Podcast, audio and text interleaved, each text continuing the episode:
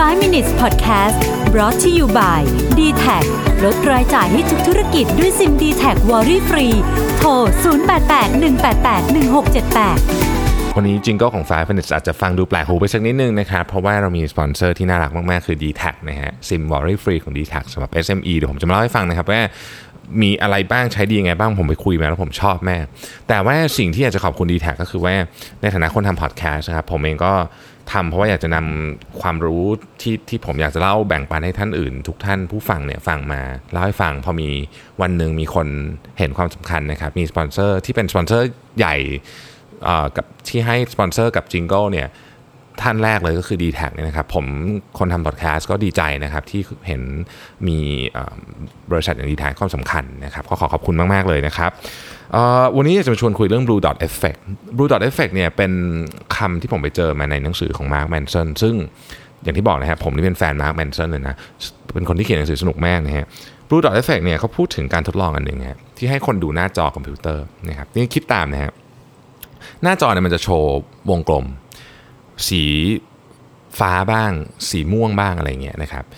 ถ้าเกิดว่าการทดลองเนี่ยนะฮะให้ดูเยอะมากเลยดูดูแล้วคุณก็ตอบว่าสีฟ้าสีม่วงสีฟ้าสีม่วงอะไรเงี้ยแต่ว่าสิ่งน่าสนใจมันเกิดขึ้นก็คือว่า ตอนที่เราให้ดูสีฟ้าเยอะๆนะครับคนจะสามารถแยกได้ว่าอันนี้สีฟ้าอันนี้ไม่ใช่สีฟ้าอะไรเงี้ยอันนี้แบบมันจะมีแบบสีแบบกึ่งฟ้ากึ่งม่วง ก็จะรู้ว่าไอ้อันนี้ไม่ใช่สีฟ้าอันนี้อันนี้คือสีฟ้า แต่พอเริ่มสีฟ้าเริ่มลดลงนะสีฟ้าเริ่มลดลงเนี่ยนะฮะคนจะเริ่มทำผิดฮะ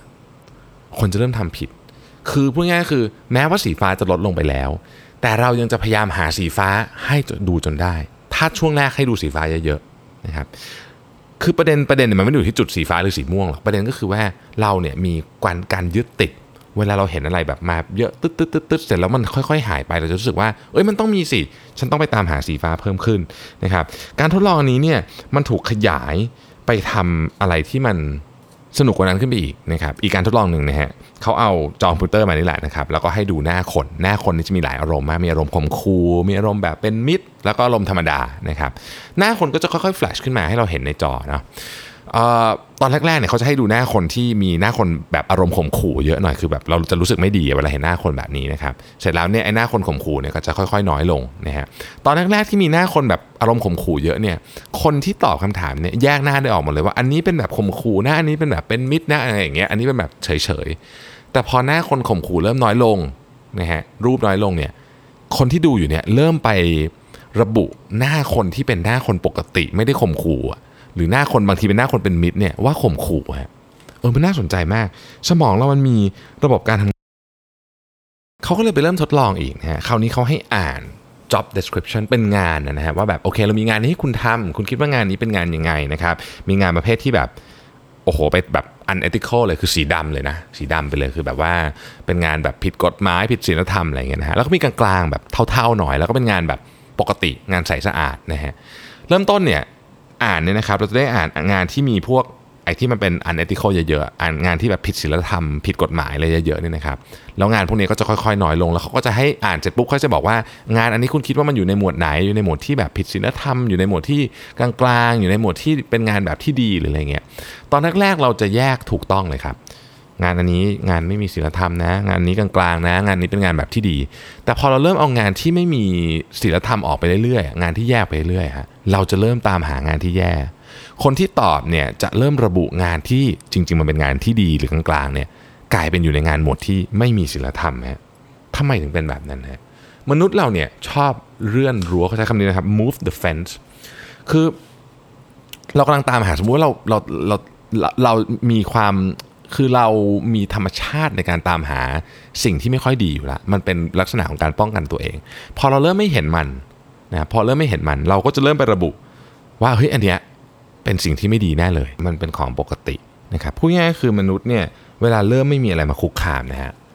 เราจะเริ่มตามหาสิ่งที่เรารู้สึกว่ามันคุกคามเรา เออประเด็นคืออย่างนี้ฮะเวลาเรารู้สึกว่าเราปลอดภัยดีเนี่ยนะครับ บางครั้งเนี่ย เราจะเริ่มรู้สึกว่าของที่เดิมทีมันก็ไม่มีอะไรเนี่ยมันจะเริ่มไม่ค่อยปลอดภัยละบิดาของ social science เนี่ยครับเคยบรรยายเรื่องนี้ไว้บอกว่าลอง imagine นะ imagine ถึงเมืองที่ทุกคนเนี่ยพูดความจริงต่อกันไม่มีไม่มีความรุนแรง ไม่มีนู่นไม่มีนี่เลยเนี่ยนะครับไม่มี corruption ไม่มีใครทำร้ายใคร ไม่มีใครโกงใครไม่มีกิจกรรมไวโอเลนต์อะไรทั้งทั้งสิ้นเนี่ยนะฮะจะเกิดอะไรขึ้นนะครับ จะเกิดเมืองที่เป็นเมืองเพอร์เฟกขึ้นใช่ไหมนะฮะในความเป็นจริงเราเนี่ยอาจจะไม่ใช่ ความเป็นจริงเนี่ยเราอาจจะไปรู้สึกไม่ดีกับเรื่องที่มันเป็นเรื่องเล็กมากๆ คราวนี้เรื่องเล็กมากๆเนี่ยจะกลายเป็นเรื่องใหญ่โตขึ้นมาในเมืองแบบนั้นนะครับ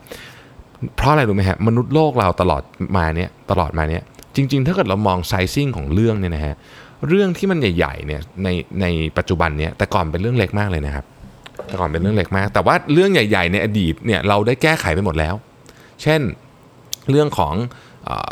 การฆ่าล้างเผ่าพันธุ์สมมติอย่างเงี้ยนะฮะเรื่องของโรคระบาดคนตายทีร้อยล้านคนอย่างเงี้ยพวกนี้มันไม่มีละยุคนี้นะฮะเพราะฉะนั้นมันก็เลยมีเรื่องที่จริงๆแล้วมันมันมันไม่ได้คุกคามเยอะมากแต่มันมันเราเราเรารู้สึกมันคุกคามมาก เพราะเรามี blue dot effect ในฐานะมนุษย์ ถ้าเราไปอยู่ในในที่ที่ดีมากๆเนี่ยนะครับหรือได้บางคนบางคนเนี่ยอยู่ในความสัมพันธ์กับคนอีกคนหนึ่งที่ดีมากๆเลยเนี่ยไม่มีอะไรเลยเนี่ยนะครับเราจะเริ่มมองหาสิ่งที่ไม่ดีของคนนั้น เพราะรู้สึกว่า มันต้องมีอะไรมาคุกคามเราตลอดเวลาสิ Blue Dot Effect เนี่ยจึงเป็นสิ่งที่น่ากลัว เดี๋ยวผมจะมาขยายความให้ฟังว่าจริงๆเนี่ยเรื่องนี้มันเป็นสิ่งที่เรียกว่า paradox of progress คือเวลาเรายิ่งมีพัฒนาการขึ้นไปมากเท่าไหร่เนี่ยหลายครั้งเนี่ยมนุษย์เนี่ยกลับพาตัวเองเข้าไปพยายามมองหาในสิ่งที่มันไม่มีอยู่ เพราะเรารู้สึกว่า